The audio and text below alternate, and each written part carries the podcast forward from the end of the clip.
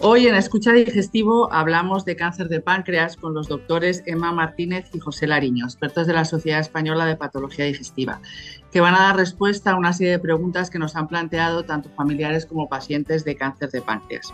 Una de ellas es, tengo mucho miedo a tener cáncer de páncreas. ¿Hay algo que realmente pueda hacer para no padecerlo? En el cáncer de páncreas existen lamentablemente una serie de factores de riesgo que no vamos a poder modificar de ninguna forma pero es cierto que también existen otra serie de factores sobre los que sí podemos incidir y podemos actuar de forma muy clara. Evidentemente, entre los factores eh, no modificables está la edad. Es cierto que a mayor edad, mayor probabilidad de padecer un cáncer de páncreas, y eso es algo que no podemos evitar, no podemos dejar de cumplir años.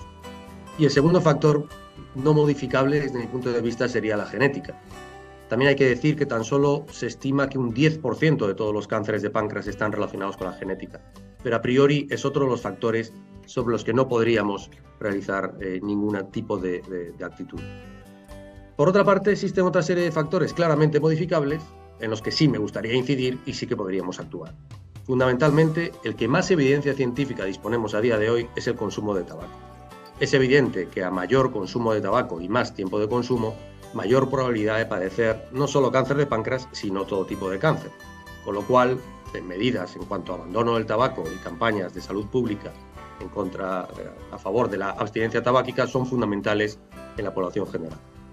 Otros factores de riesgo sobre los que también podríamos actuar, además del tabaco, están los conocidos como llevar una vida sana y saludable. Esto no es más que incidir en evitar el consumo de alcohol, realizar ejercicio físico, evitar el sedentarismo, evitar las dietas con exceso de grasas saturadas que conducen a la obesidad. Sabemos que la obesidad es un factor de riesgo para todo tipo de enfermedades y también para el desarrollo de cáncer. Y por lo tanto, sobre todas estas cosas sí que podríamos incidir. La respuesta es bastante clara. Podemos perfectamente incidir sobre ciertos factores de riesgo como son el tabaco y los hábitos de vida saludables que debemos llevar para tratar de evitar el desarrollo de un cáncer de otra de las preguntas que hemos recibido eh, la dirijo a la doctora Emma Martínez y es, eh, en concreto, dice, estoy muy preocupado por tener un cáncer de páncreas. ¿Existe posibilidad de realizar algún cribado como existen en otros tumores como mama o colon? Bueno, pues a día de hoy realmente en población asintomática, en población general, no hay ninguna técnica ni ninguna prueba que haya demostrado su beneficio en lo que se refiere al screening de cáncer de páncreas.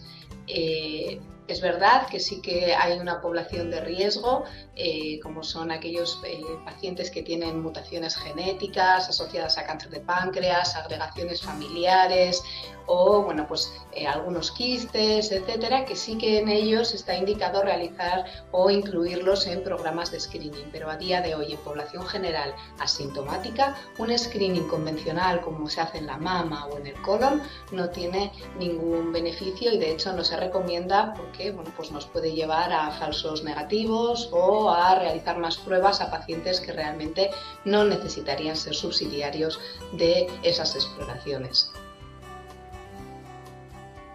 Otra de las preguntas, a mi madre le han diagnosticado un cáncer de páncreas, ¿debo preocuparme?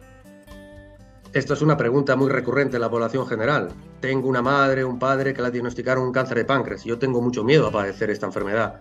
¿Realmente tengo más riesgo por tener un familiar de primer grado afectado de un cáncer de páncreas? La respuesta aquí debe ser un poco tranquilizadora. El hecho de tener un solo familiar afectado, eh, aunque sea de primer grado, por un cáncer de páncreas, no te confiere específicamente un, mayor riesgo a padecer un cáncer de páncreas. En este sentido, cabe recordar, como dije previamente, que se estima que hay un 10% tan solo de los cánceres de páncreas que tienen relación con trastornos genéticos. Cuando hablamos de trastornos genéticos nos referimos a mutaciones concretas en determinados genes que aparecen específicamente en enfermedades muy particulares, con nombres muy extraños como puede ser el Peus-Jeghers, la pancreatitis hereditaria, que son grupos de personas muy conocidas, enfermedades muy reconocibles, en los cuales es muy fácil, digamos, detectar esa población de riesgo. Y al margen de esos trastornos genéticos, es cierto que existe lo que se llama el cáncer de páncreas familiar. ¿Cuándo debemos alertarnos eh, de un cáncer de páncreas familiar? Bueno, esto está definido cuando aparecen al menos dos, al menos dos familiares de primer grado afectos. No llega con uno, o cuando aparecen tres familiares o más de primer, segundo o tercer grado. Con lo cual, un solo familiar de primer grado, aunque eh, sobre todo si esto se produce a edades normales o razonables para padecer un cáncer, más allá de los 50-60 años, no debe preocuparnos en exceso eh, personalmente. El hecho de tener más familiares afectos, muchos más familiares afectos, sí debería ser un motivo de preocupación. Y otra pregunta respecto a que nos hace llegar un paciente que dice, me acaban de diagnosticar un cáncer de páncreas. ¿Y ahora qué? No? ¿Cuáles son los siguientes pasos? Bueno, pues lo primero ante esa noticia, lo primero que tenemos que hacer es pues no tirar la toalla, no perder la esperanza y, bueno, y pensar que las cosas están cambiando y que el cáncer de páncreas a día de hoy no es el mismo cáncer de páncreas del que estábamos hablando hace 10 años. Así que, bueno, pues lo primero de todo es confiar en el médico que le está llevando, que le está tratando y dejarse asesorar por él. Lo más normal lo más frecuente que van a hacer es tratar de estadiar, o sea, es decir, de definir cómo se encuentra el tumor en esos momentos en su cuerpo, si está simplemente localizado, si está expandido, si hay metástasis, esas palabras que muchas veces nosotros nombramos y que no nos acabáis de, de comprender. Entonces, bueno, lo que vamos a hacer es ver cómo está el tumor en esos momentos, estadiarlo, que es lo que nosotros decimos, y en función de lo mismo, pues decidir cuál es el tratamiento más adecuado para esa persona, para la, para la persona que tiene el tumor.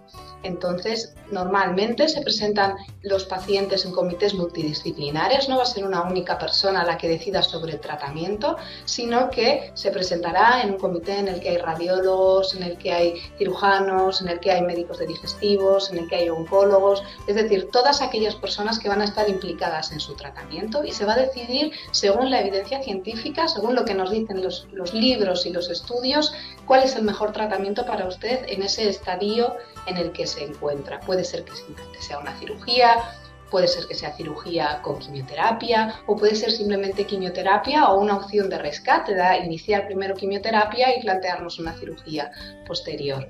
Pero bueno, pues son distintos pasos que su médico le va a ir guiando, quizás primero un digestivo, luego un oncólogo o un cirujano, pero que va a ir siguiendo unos pasos y siempre bien aconsejado y desde luego lo que nosotros recomendamos es no perder la confianza en ese médico que le está llevando y que le está tratando.